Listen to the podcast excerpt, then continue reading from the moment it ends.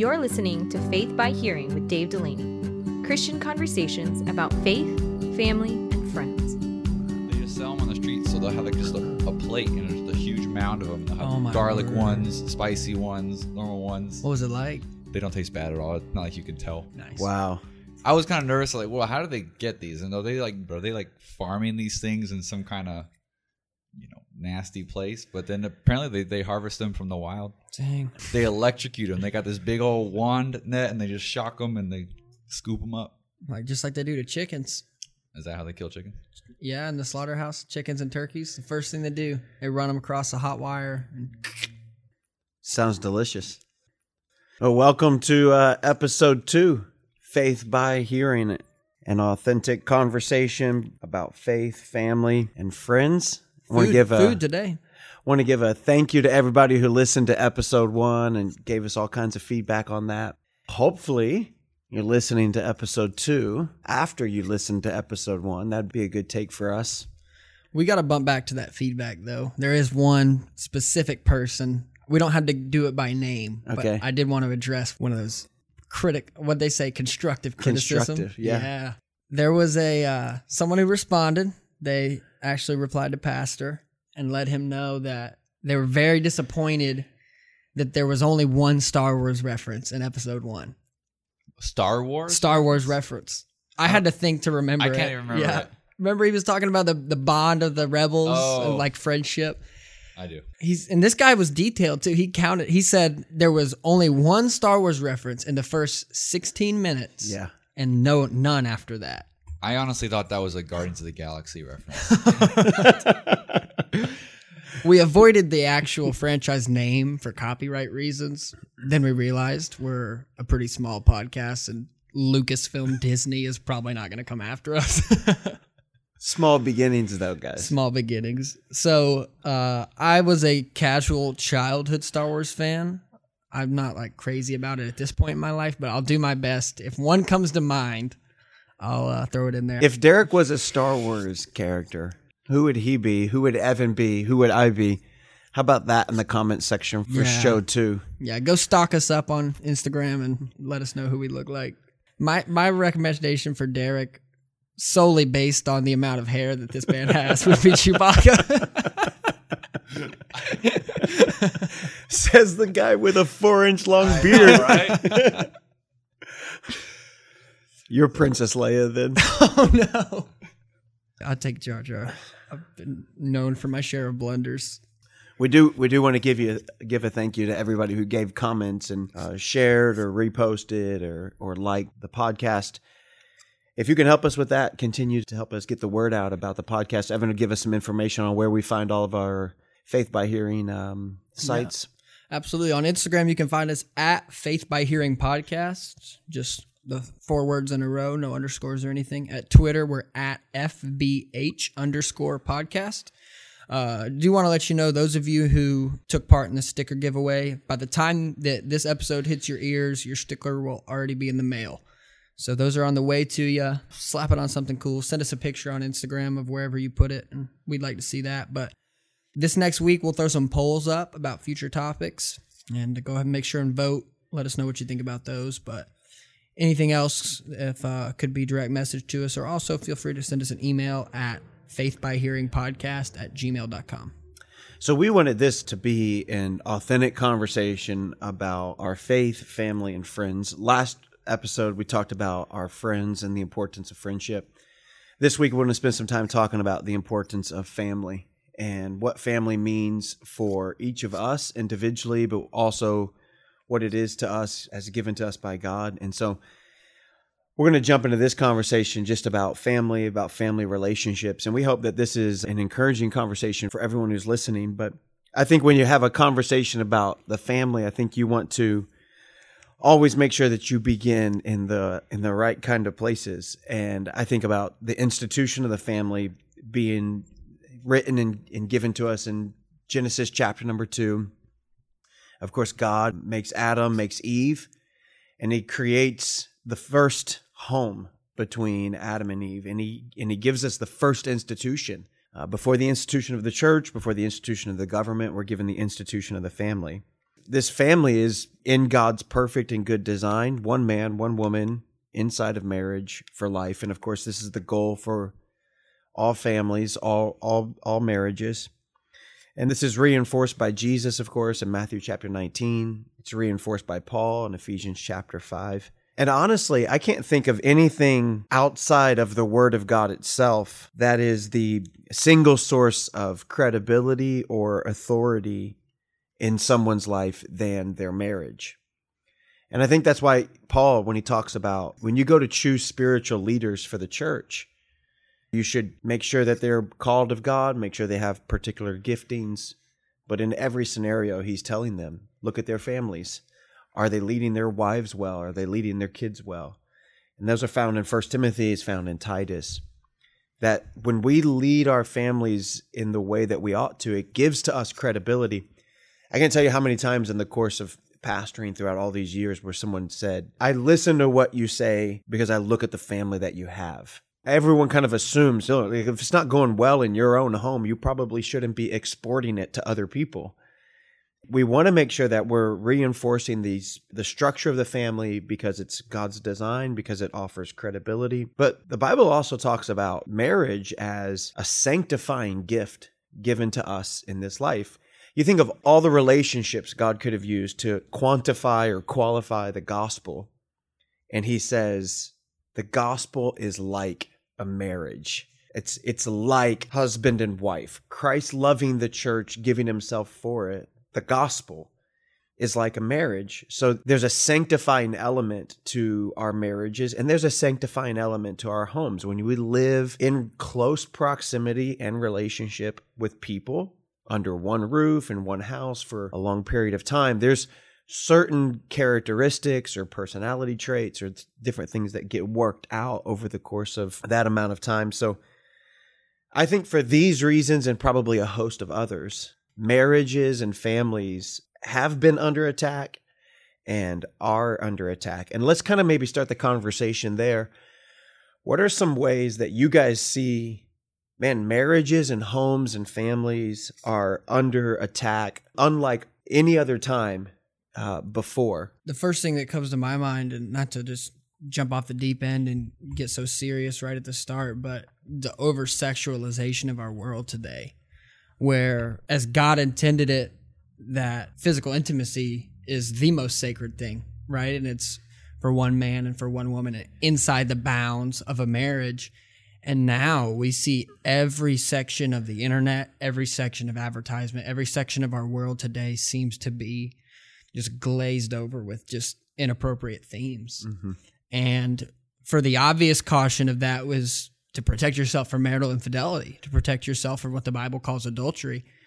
But even just in the uh, the protection of your mind, I know Pastor talked about that to our men on a Wednesday night, just the dangers of the internet and it's important to to remember not just in actual very dangerous things that we could view, but also just in the, the types of humor we absorb. You know, if you watch 50% of funny videos on the internet, they probably include some kind of innuendo or joke that takes that sacred bond of a man and a woman and makes light of it mm-hmm. and makes references it outside of marriage in all kinds of inappropriate ways. So I think keeping your mind pure towards your physical intimacy and protecting the way that you think of those things inside of your marriage, inside of your relationship is a battle. Yeah. I, I think the world says that we should be generous with our sexuality and stingy with our money. And the message of the Bible is the exact opposite. Hmm.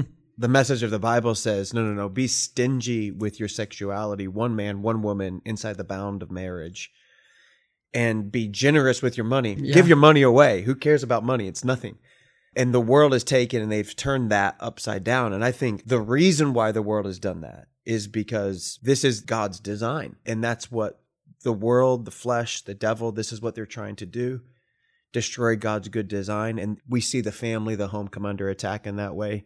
What about you, Derek? Any any ideas of ways that you see the world attacking this institution? Maybe it's just the the redefining of a family how mm-hmm. they they take the importance away from a nuclear family and pretty much make that seem unnecessary it doesn't have to be a mother and a father and their children it's it's a way that the, the world is going they anything that god creates the world and satan perverts and misconstrues and, and tries to destroy. So Absolutely. I, I wholeheartedly agree with you on that point too. And I think that that is a primary way that we're seeing the deterioration of the family today, where there are institutions and movements and theories and philosophies who have given themselves over to completely destroying the family and saying we have to turn that entire thing upside down and have advocated, argued, paraded, celebrated the destruction of the family. And of course, we would recognize that spiritually. When you put a spiritual lens on, you say, but that's spiritual warfare that's happening there. That's the world, the flesh, the devil that's coming through. Because, why? Well, ultimately, because God's designed the family and the devil hates anything that God does. Because the family is a picture of the gospel and the devil wants to destroy that. He doesn't want people seeing the gospel clearly. And he knows that the family is a sanctifying element. It it's what leads us into holiness, Christ likeness, sanctification. It's what works out all the rough edges. And so, of course, the devil would set his sight on that and try to destroy it because he doesn't he doesn't want that being propagated mm-hmm. to the next generation. And I think for that reason, it's why we have to decide that, man, the hurt and the pain um, that we see as a result of the deterioration of the family today is why we have to recommit ourselves to strengthening the family. So no matter no matter what your family dynamic looks like, what we would want you to know from us is let's commit ourselves again and again and again to strengthening family dynamic and strengthening the family in the way that Genesis 2, Matthew 19, Ephesians 5, and really threaded throughout the entire Bible the way that God has designed marriage for us. And so let's let's talk about that. Like what what are some strengthening elements then that maybe you all had or I had while we were growing up? We all have we don't have perfect families, but we have very good families as it relates to our parents and our siblings. What are some things you saw maybe in your mom or dad that you thought, man, these were things that my parents did that strengthened those formative years of my life. And and I'll I'll start. So I'm asking the question, but I'm, I'm also answering. So I'm kind of cheating here, okay? but not practical. We'll get to the practical in a little bit. So, but in my mind, I'm thinking more theoretical. And for for me, like what I saw in my dad was consistency. That my dad was the same person at home that he was at church, that he was at work, that he was at the grocery store he was consistent. There was no part of me watching him growing up where I thought, oh, he's somebody else when he's there than he's somebody here. He lived a consistent, genuine life. What we might, in our vernacular today, we might call that like authentic, you know, or authenticity. He's the realist but that's what it was. He was just consistent. I mean, who he was at home was who he was in front of everybody else. And I think sometimes what happens in the family is mom or dad or the kids are somebody else while they're somewhere else. And they live this kind of alternate ego. And then they come home and maybe they're extrovert out at work, but when they're when they're at the house, they're introvert and they completely shut down and they don't engage and I think that that can be damaging to a kid who's watching his parents, you know, and, and trying to d- decide, like, okay, who am I? Where do I fit in the world? So I think consistency from my dad, and then I think support or loyalty from my mom. My mom was very supportive of my father. That doesn't mean he always did everything right or made always made the right call, but you you would have never known in my family that she thought it was the wrong call. And they had their tough conversations, of course, but it was always closed door, private conversation. And anytime it was in front of us, she was supportive and she was leading and she wasn't undermining or she wasn't going, oh, well, here he goes again with one of these crazy ideas. She was never doing that. She was always verbally supportive, but not just verbally supportive. She was also supportive in that she was present. So, whatever my dad was doing, if he was teaching Sunday school class, my mom was there. If my dad was driving the bus, she was there. If my dad was preaching, she was on second row. She was always supportive in whatever he felt like the Lord had called or was calling him to do. And I think her support, because I think a lot of people would say, well, if I had a wife who was supportive, well, then I would. But I think her support was built up because he was consistent. So it's easy for her, I'm certain she would say, it's easy for her to respond with loyalty and support because she saw the consistency of the man. And sometimes that's that's what happens in marriages. We think, well, if that other person would just be this, then I could be that, as opposed to just looking inward and going, no, no, no, you be consistent and she'll respond with loyalty or support. You be supportive or loyal and he'll respond with consistency and encouragement. So I would say for me, I saw that element being lived out in my home at a very early age. And I know not everyone had that, but I did. And I think that that led me to say in my own home, like, that's what I want. I want a home that's consistent. I want a home where there's, where there's support, where there's encouragement. And I think Christ can be glorified and honored in that. But what about you guys? What are some things you've seen? I think one of the things that brought me stability and security the most as a kid and looking back I probably didn't realize it at the time but was the importance that my parents put on their marriage and how never for a second did I not think that they were each other's priority. And I, I, I just looked at, uh, I don't know if you saw Tom Brady's message that he posted about their divorce and how he says, you know, our kids will remain the number one thing in our world. And, mm-hmm. And how that seems kind of counterintuitive to me. But knowing that I wasn't the center of their world, it actually brought me security to know that everything's going to be okay up top. I don't have to mm-hmm. worry about their relationship. I don't have to worry about the family splitting in that way that I, I, I can't imagine how a lot of kids who have to witness their parents fighting or, or have to go through their parents split, how much insecurity that can bring. And I think just their love for each other, and they, they'll be very specific about it. They'll say, you know, my dad used to sing us a song that it was basically like, man, I love you guys so much but compared to your mom, I don't love you at all. Like, I think the punchline of the song was, "Hey, but before before there was you, your mother was my first love," and and that that assurance, it I I can't imagine the amount of pressure it puts on a child to think, "Oh, I'm the one that has to be the center of this family. Mm-hmm. I'm the one that has to to keep this thing together, and not to have the the stability and the security of, hey, everything's all right up top. I don't yeah. have to stress about that." Yeah, that's good. What about you, Evan? I would mirror the same thought as Derek, just to, to highlight. I, I, I don't think until right now, when you were saying that, it occurred to me. I don't think in my entire childhood or teen years I ever once considered the possibility of my parents getting a divorce, and that's a blessing that I I had no way. Like you said, I can't imagine it being any way else. That's a blessing. I have no way of calculating how much that probably helped me. Looking at my dad, I think the word that I think of is determined. To think that the, the home that I had, the life that I lived, he had nothing like that in his childhood. My dad lived a very challenging life for his early years. And um, about he the way he says it, about the worst home you could imagine is where he lived.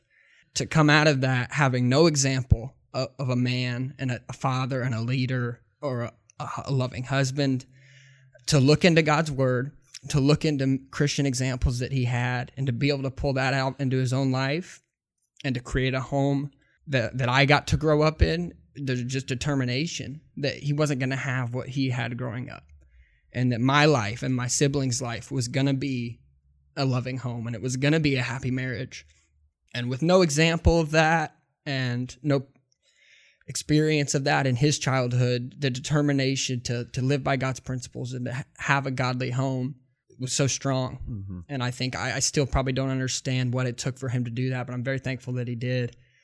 Uh, when I think about my mom, I think that she, she was very enabling to my dad. And what I'm, I mean, I'm one of nine kids for for those of you who wouldn't know. So I had a big family, and my dad was really good about taking us with him um, in the Lord's work. I never felt like ministry was something my dad did instead of me. It was something that he did with me. Um, but as I was young and my siblings were younger, my mom was always so willing to hold things down at home so my dad could be a part of, of the work of the Lord. And I don't think it was to her detriment or to our detriment. That's just, she felt that was her role in my mm-hmm. dad's calling. Mm-hmm. Um, while, while my dad picked up kids on the bus, or my dad taught junior church, or my dad did all these things, helped his pastor, that my mom knew that by getting eight kids ready for church by herself and loading us all in the van and getting us to church – she was doing just as much as my dad was doing. That was her ministry. That was her ministry. Yeah. Mm-hmm. And she was so enabling to my dad, where I feel like with nine kids, it would have been a full time job for both of them to have us in church and have us where we needed to be. Um, but my mom took that role to enable my dad to take the older ones, right, and give us that example of serving the Lord. That's really good. I, I want to be careful here and I want to kind of change the direction because I think sometimes what happens is when you hear things like that about strength in marriage and love for each other and determination and support and loyalty and all these things, it's easy to automatically feel like, well, then I'm a failure, right? And this task is impossible. I hear things like your your mom was getting nine kids ready in the morning. like I'm doing good to get one kid ready in the morning. Like I'm doing I'm, I'm actually doing good just to get myself out of the house in the morning. Right. And so sometimes what happens in a conversation about marriage and family is it feels like you're taking a pounding because for most people they're well aware of their inadequacies, their inconsistencies and their weaknesses not only do not only are we aware of it internally, but then we see other people who we assume, well, they must have it all together because look, their kids are always matching and their clothes are always ironed and they're always smiling and they're sitting on the front row and it can't and so at this point in the conversation this is what i want to make sure everyone hears like there are no perfect marriages, there are no perfect families, and you don't have to be perfect. That's the good news. No one has laid the expectation of perfection on you except yourself. Because even God knows you won't be perfect. And that's why he sent Jesus. Right. Jesus came into the world because, and this was God's plan before he ever created the world, because he knew we would not meet the measure of perfection. So I want to make sure that everyone's everyone kind of t- takes a breath and goes, okay, so yes, we want consistency and loyalty and support, and we we want to shoot for strength and never ending nonstop love, and sometimes we come up short of that because we aren't perfect. So if if you're in a situation where the family dynamic isn't perfect, that's okay. God's strength is enough. God's grace will be enough and God can get you to where you need to be. But what we're talking about is we're talking about making a commitment to strengthen the family where you are. So if you're a husband, if you're a wife, a mom, you're a son, a daughter, it doesn't matter what your specific role looks like. You have to make the decision to strengthen the dynamic of your family right where you are. So if you're a 16 year old kid and your your your parents aren't anything like Evans or Derek's, that's fine. You can still make the decision to say, I'm going to be a strengthening element in this family. I'm going to do what God has called me to do in His Word as a son or as a daughter. If you're a college kid, you can make the same commitment. If you're newlyweds, if you're longtime weds, right, you can still make the same commitment without just zeroing in on the imperfections of all these of all these relationships. And I think what's important also to understand is that if you have had a bad day, we've all had bad days. And your bad day hasn't ruined the good work that God is doing. Mm. And I think I think moms and dads especially need to hear that because we've all had days where we've we've snapped at our kids, we've said things in a way we didn't mean to say it, or we handled something in a way that was too harsh, or too strong, or not harsh enough. And the devil plays these games like you you just broke your kid in that moment. You ruined him. And what I just want you to hear me say is kids are resilient. You haven't ruined anything, right? Kids are tough. And the but the devil plays these games where he causes us to be self-defeating and he, that self defeat, he keeps us from walking into what God has called us to do. Paul says that Christ has created us unto good works. The devil doesn't want you to be saved, but the moment you accepted Jesus Christ as your Savior, now the devil's strategy became keep you from the good work that God has called you to do. And there's no greater work that God has given to any of us other than the family. That's the greatest work as a husband, as a as a wife, as a son or daughter, as parents, as uncles, aunts, cousins, doesn't matter. That dynamic, that is the great work that God has given us to do is in our own families. So we don't want this to be a conversation where you feel like you're taking a pounding for the next 15 minutes.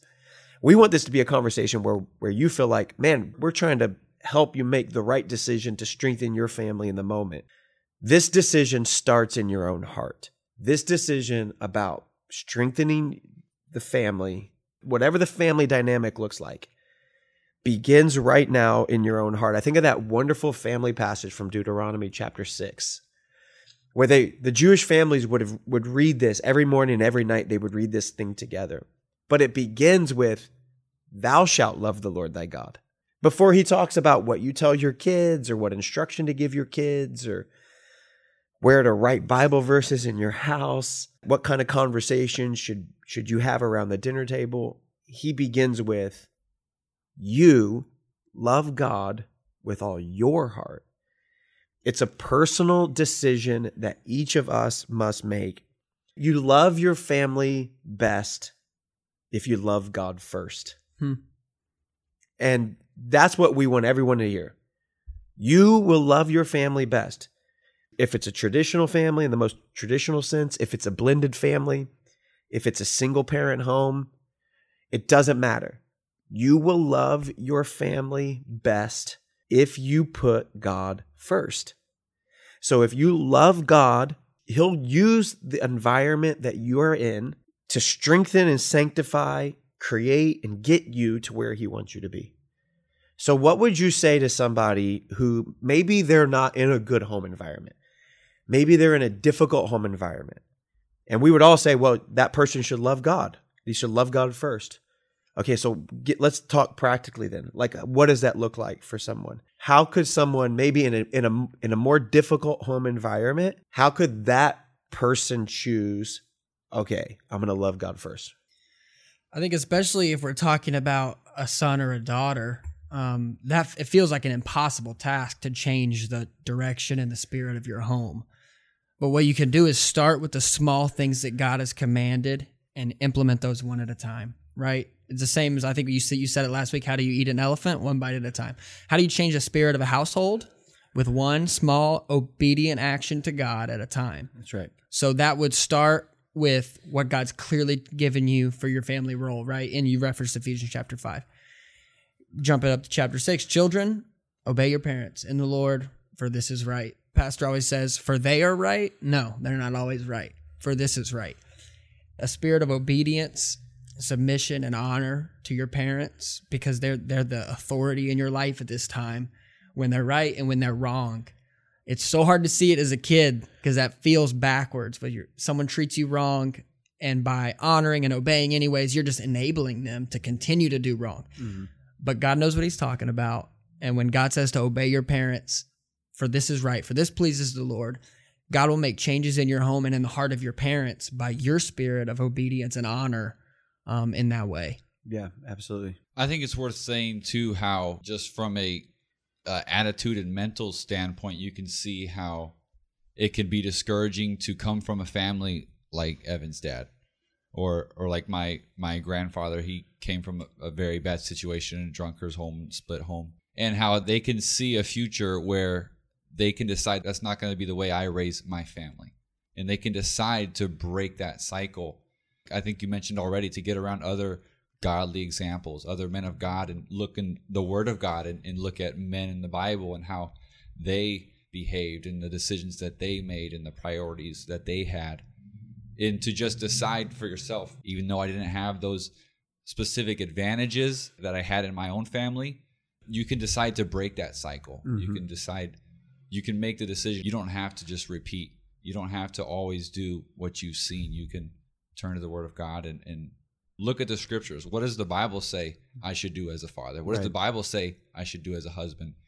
Like you said, the best husbands are spirit filled husbands. Mm-hmm. The best fathers are spirit filled fathers. The best children are spirit filled children. So looking to the Word of God in that way. I had a conversation recently with a couple of my friends about how can you be socially immature and spiritually mature? Can you be, you know, could is it possible for your life to be dramatically out of whack in that way? And the base the basic consensus I got from that is with spiritual maturity, the other aspects of your life tend to increase, tend to mature as well. And it's not necessarily that way with everything. You can be you can be very smart and very spiritually immature. You can be very socially adept and, and mature, but have no idea how to interpret the word of God or to apply it to your life. But it doesn't seem to be that way with your spiritual maturity. When you grow spiritually, you will grow as a father. You will grow as a uh, son. You will grow as a husband in those Mhm. ways. Yeah. I think if you're looking at a difficult home environment, regardless of your role in that home, the the best way to implement any change is to start in your own heart. Sometimes what we think is, well, I'm in a difficult home environment and difficult circumstance. They need to change. And if they would change, then this would be better. But the message in the scripture is very seldom is it they need to. Mm, Most of the time it's I need to right. because I can't control all the circumstances around me. And what we have to recognize is that there have been people in difficult home situations who have glorified God in the most amazing and life altering ways. You think of Hosea in the Bible. Like that's a pretty bad home environment. And yet, God's getting glory. So, no matter what situation you are in, you start in your own heart. That's where I want everyone to begin this conversation at. We start in our own heart. You make the decision to love God with all of your heart. And if you love God first, you will love your family best. But I think in that same kind of conversation, like a subcategory of that, I love Amanda best when I love God first. Mm. And what I need from Amanda is I need her to love God first. And sometimes selfishly, what I would go, I, I want Amanda to love me first, right? I don't need Amanda to love me. I need Amanda to love God. And if Amanda loves God, Amanda will love me and our children and whatever like extenuating circumstances she's in. She'll meet the expectation of those situations because she's choosing to put God first in her life. And so I think that that's also what needs to be articulated here. That sometimes what we think inside of a family conversation is I want my kids to be this and I want my husband to be that or I want my wife to be this. Love God first. And if you choose to love God, you'll meet all the other expectations. I, I hear all the time, you know, from t- whether it's students or married couples. Well, he his his expectations for me are way too high. How could I possibly meet those expectations? And the teacher wants this and the boss wants that. And how can you possibly live up to all these expectations? If you choose to please God first and foremost, then all of the other areas, all of the other categories will be met because you've put God first. So I think it's I think it I think it starts in your own heart, but I think there's a second layer here as we're talking about our family dynamic. Not only does it start in our heart, but then it's shown in our speech. And that passage in Deuteronomy chapter 6, he says, Thou shalt love the Lord thy God with all your heart, soul, mind, and strength. And then he says, Now teach them diligently to thy children. So that word teach is literally talk about, right? Mm. Instruct, offer, communicate. And every good family relationship, every good relationship just in general, necessitates communication. So, how do I affect positive change in my family? Man, I'm, I'm guarding what I say. I'm guarding how I say it. I'm even thinking about when I say it because you might have the right thing to say. It might, you might say it in the right way, but if you say it at the wrong time, then it, it's not going to be beneficial to whoever you're talking to. So you want to, you want to show in your speech that I love you. I care about you. I'm trying to do the best I can in this particular situation that I'm in. And so I'm going to guard the words of my mouth. Out of the abundance of the heart, the mouth speaketh.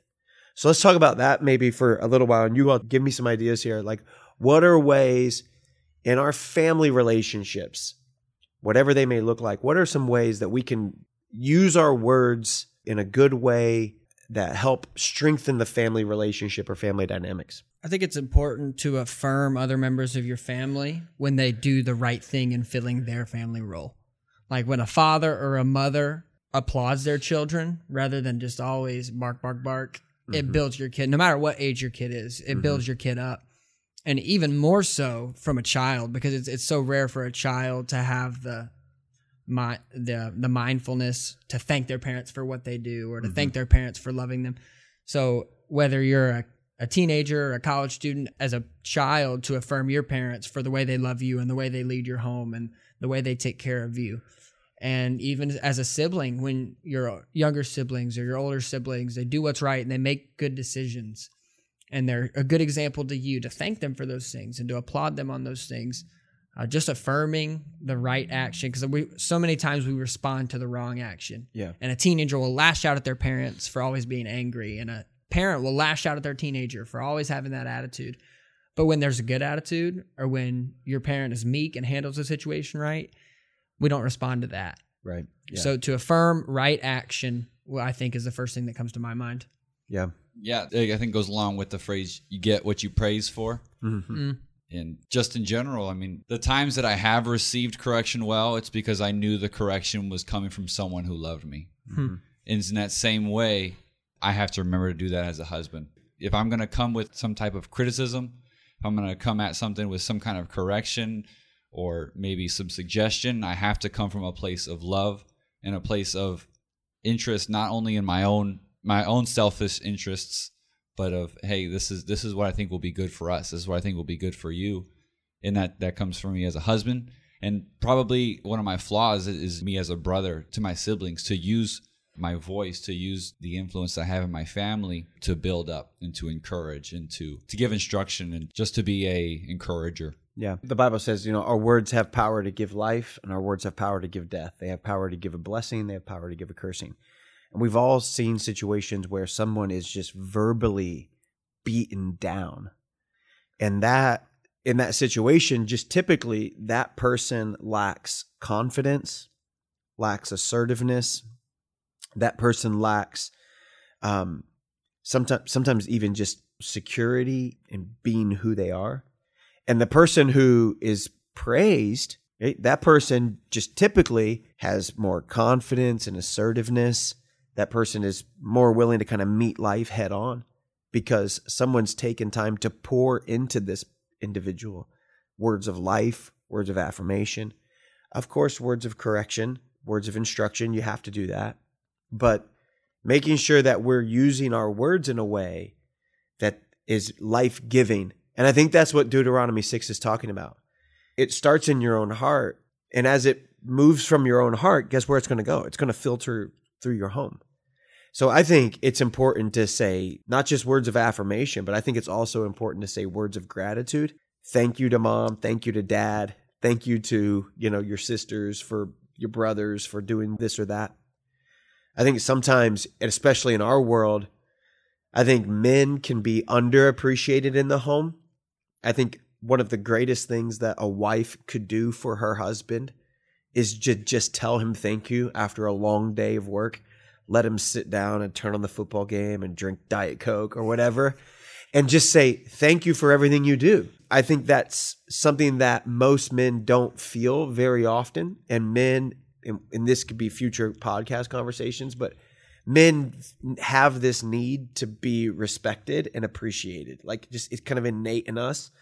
We can take a lot of trash as long as we, know re- it means something to yeah, somebody we we know it means it, right? And so I think saying thank you, saying thank you to your mom, saying thank you to your kids when they do something right. There's a saying I heard a long time ago, but it's easier to grow grass than it is to pull weeds. And I think sometimes what happens is we get so programmed in our minds that we got to get this out of there, we got to get this out of there. I got to my kid can't do that, my kid can't that we want to make sure we're taking time to grow grass. So I think it's shown in our speech. A third category here that I think is important to talk about is we have to stop stressing out. And I think something that is innate to good marriages, good, strong families, is that they have fun with each other. Like they can enjoy each other's company. And mar- and family dynamics or marriages that seem to be you know, a, just a, have a more difficult circumstance or environment are when they can't enjoy each other. They can't have fun. They they they can't laugh. So let's talk about this for a little while. Like this this idea of just how do we get to the place where our families can be fun factories and not stress factories, right? Where we can generate this environment in our home where we actually enjoy being around each other. It's not put on, you know, it's not dreaded, but we actually enjoy being there and we go way out of our ways to do that. So, what are some ways we can build into our homes or our, our schedules? Man, I want to enjoy the company of my family. I want to add to before I answer, I want to add to what you said that it's so important that our home is not a stressful environment. I, I actually heard a podcast this week on an unrelated subject. They were talking about how our brains are made to handle short period, single event stress. Like we can do well in moments that require high performance, right? Whether that's in your workplace, whether you're a teenager and that's in a sports game, wherever that is, we function well in that. But the damage is done to our brain during chronic stress when you live your life in that state, right? It's just every situation is a high pressure situation. There's a study done that shows that that takes years off your life. So it's very important that our home is not a stress factory because a lot of times we can't control necessarily if work is a stress factory. Or we can't stop if school is going to be a stress factory. But home has to be that place of relief for every member of the home. Right. I think one thing that that my parents did really well is my dad was always a busy guy, often working more than one job to keep us taken care of. So, well, with, well, with nine kids, yeah, two jobs would be a must. Kind of have to. Yeah. so as a kid, I remember I don't have a lot of memories of me and my dad just hanging out, chilling, doing nothing, having fun. But my dad took me with him all the time. Yeah. Some of my my dad made work fun, and I think that number one, it, it was it was fun as a child, but also it instilled in me a desire to work from a young age. But I mean, from the time I was little, when I was probably doing more to slow my dad's work down than yeah. I was to actually help the work. Yeah. He was dragging me along and he was showing me how to do things. And as a little kid, he was paying me with gummy worms and bug juice from the gas station when we got yeah. done. Yeah. And as I got older, he was child labor laws yeah. were not were not uh, being met right there. I don't know how many hours I worked per gummy worm, but if I could do the math now, it probably wouldn't add up. Let's let's like let's do this like maybe ping pong style. We can just kind of jump back and forth. So made work fun, which I I really like that idea. That's a that's a great idea. So we all have stuff we have to get done, right? You know, and so bring your kid along with you and, and make it enjoyable. Yeah. What, what about you, Derek? Yeah, I think just having just the lighthearted attitude isn't always natural, but sometimes I've seen in my own life, I can let myself get into a grumpy mood and I know it affects other people. Mm-hmm. And it's not necessarily because I'm having a terrible day, but just because I don't really feel like being talkative. I don't really feel like When we like, spearfish and we don't get any fish, Derek is not a fun boat ride partner on the way home. I I would say carve out things to do with your family that they're interested in, not just things that you're interested in. So my kids love playing Fortnite. I'm terrible at Fortnite. I don't even know how to build one of those stupid structures. Why are we even building structures? Yeah, you know, like it, this makes this, these games make no sense to me, but my kids love them, so I play them, and they annihilate me, and they think it's hilarious in it engage that person, husband, wife, kid, whatever, on their level with something that they're interested in keeps a fun atmosphere inside of a home. I didn't want to be the kind of dad that was always railing on video games. I wanted to be the kind of dad that was affirming my kid life giving words and saying, okay, fine, if you're interested in that, I'll be interested in it. So I think you do that, it keeps it a fun environment. That makes sense. Maybe I should stop forcing Jillian to go spearfishing with me. uh, let's see. I'll give you another one. Put a date on the calendar to do something enjoyable. Go out to eat, go to the beach, a night out with your wife, take her to her sp- a special restaurant, catch a movie, whatever, and put it as a future date. On next Friday, we're going to do this and it builds anticipation. Kids are elephants. They'll never forget if you tell them, hey, next Friday we're going to get ice cream. Every day between now and next Friday, they'll tell you, we're getting ice cream, we're getting ice cream. So that's one thing. The second thing is it builds excitement that as you move toward that day, there's there's something happening inside of them that they're, it's something to look forward to. So this I, w- I want to create this spirit of in, excitement and fun and anticipation. Well, there's got to be something to anticipate. So you're not going to do that every day. You're not going to do that every week, but it's got to be something big that they're looking forward to in the future, and it creates a more fun and exciting family conversation and family relationship. Yeah, and you're getting weeks of benefit in your home from one, a one day event. Yeah. You know, the excitement and the anticipation, all that, it changes the spirit.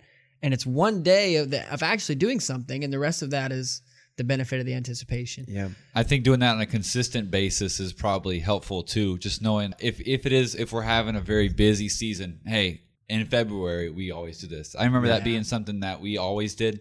In February, we would go out to Joshua Tree, and our family in our church who owned a property out there, and we would go out there and ride dirt bikes and go karts around Yeah. for two or three days. And we did that every February. Yeah. So find some kind of And it was- family It was tradition. a family tradition Yeah. that that we always did. We always did it together, and it was just a time that we made some incredible memories. And it was just it would been on the counter, like you said. We could always look forward to it, Mm-hmm. and you know we could get through a couple busy seasons. My dad was out preaching for another conference for a couple weeks. But it wasn't the end of the world because hey, I have those dates in February that we're gonna we're gonna have fun together. yeah. Yeah, I think we're talking about some big scale stuff. I think you also got to find a way to not waste a small pockets of time mm-hmm. because obviously what you're thinking why these guys are saying this stuff is probably the same thing I'm thinking like life is incredibly busy. And there's been times before where me and my wife sat down and said, "Okay, we're going to go on a date. When's it going to be?" And then we start going through the calendar and looking out and it's like, "Well, in 3 weeks we can go on a date." Sometimes that's the way it is, but you can find those small pockets where you get home from work, the first 30 minutes you're home, turn on some goofy kid show, sit down next to your kid, and laugh at it with them on the couch. Yeah. Because while it may not feel as significant to you, it is to them. Yeah. And for someone maybe who's in, more in my role of life where there's no kids in the home yet, it's a struggle for me to not get home, land on the couch, and instantly turn the screen on, right? Like my phone comes out before my rear end hits the seat. Yeah. But my wife is probably a lot like your wife, and her favorite part of the day is talking about the day. So for me to have that discipline to say the first 30 minutes I'm home, we're going to talk about all the goofy stuff that the little kids in your class said, and we're going to talk about your struggle with this or struggle with that. That adds significance to uh, to the life of those that you invest in. Yeah, I, I would jump on the back of that and say just turn off the social media and phones in general when you're with your kids and family. Unless Soci- it's this podcast. it's, well, like just social media in general is always building to some big crisis. You know, that's how it works. Some big crisis happens today, it's going to be forgotten because there'll be another crisis tomorrow. That'll be forgotten. There'll be another crisis tomorrow. So you're just there's always some kind of like crisis management that has to be taking place when you're living in that kind of a world. Turn it off and just enjoy the company with with one another. But at the same time, what I would say is we're talking about not stressing. So those are some things that you do that create a fun work or or a, a fun family environment. But what that also means is that necessitates for some things you shouldn't do. And and this is, I think, it kind of can be a fun conversation too. But like, what are some things you shouldn't stress about? I'll start on the list, but I would say stop stressing about bedtimes. You, some- you know, sometimes what we do is we just stress like my kid has to be to bed at 8:30 because I read a report one time on, you know, WebMD that said kids need to get 12 hours of sleep. And if my kid doesn't get 12 hours of sleep, he's not going to be able to function tomorrow at school. And if he can't function tomorrow at school, he's probably going to get a bad grade. If he gets a bad grade, he can't get that SAT score. If he can't get that SAT score, he's not going to get into college. If he can't get that college, then the career shot, and he's probably going to live in my basement for the rest of his life. No, that's not true. Like none, like none of that equals the, the, the they have to be in bed. So don't stress about bedtimes. Don't stress about meal times. Don't stress about like these are the things that we over we're over anxious about for for reasons that aren't helpful. And it, that's not us saying like we don't care what your kid eats, let them eat pop tarts for every every meal. We're not saying that, but what we are saying is sometimes we let that stuff just worry, worry, worry us, and it's not helpful. I think one thing my dad did really well with me is I feel like he keyed in on behavioral trends, but he didn't stress about behavioral events, right? If I had a bad day at school and I did I did something I shouldn't have done, it wasn't the end of the world, right? And I, I mean, I was disciplined. We would talk about it. It wasn't taken lightly but I think my parents they kind of key in on what's the trend of your behavior, what's the spirit of you a majority of the time. Where kids are just like adults in that they're going to mess up, they're going to mess up often. And if your kid has a bad event or a bad day, or your spouse has a bad event or a bad day, that doesn't equal a bad person, doesn't equal a bad child or a bad spouse. Right. Key in and make great concern of those trends of behavior, but don't stress about the one time your son pushed another son down on the playground, right? It's it's what's a one time event. You know, let those things go and just try to key in on the trends that your kids are having. Yeah, absolutely. I will say within marriage, like the about a month before I got married, I went to see my uncle or my, my great uncle, excuse me, and his wife had passed away just a few months before this. So I went to see him on Easter. I was on the way out of town after visiting some other family, and I just stopped by. I was thinking about him. Uh, it was his first Easter without his wife, and I sat down with him. We had a cup of coffee at his table, and I just told him, you know, uh, Uncle Lamont, I'm getting married in, in a month. What do you What do you think? And he started just t- talking to me. And one thing he said is, "Me and your aunt, in 50 some years of marriage, we never we never fought about money. We decided at the very beginning." That money is not ever going to be important enough to come between us. And I've only been married for a year and a half. I don't have the experience that he has to speak from.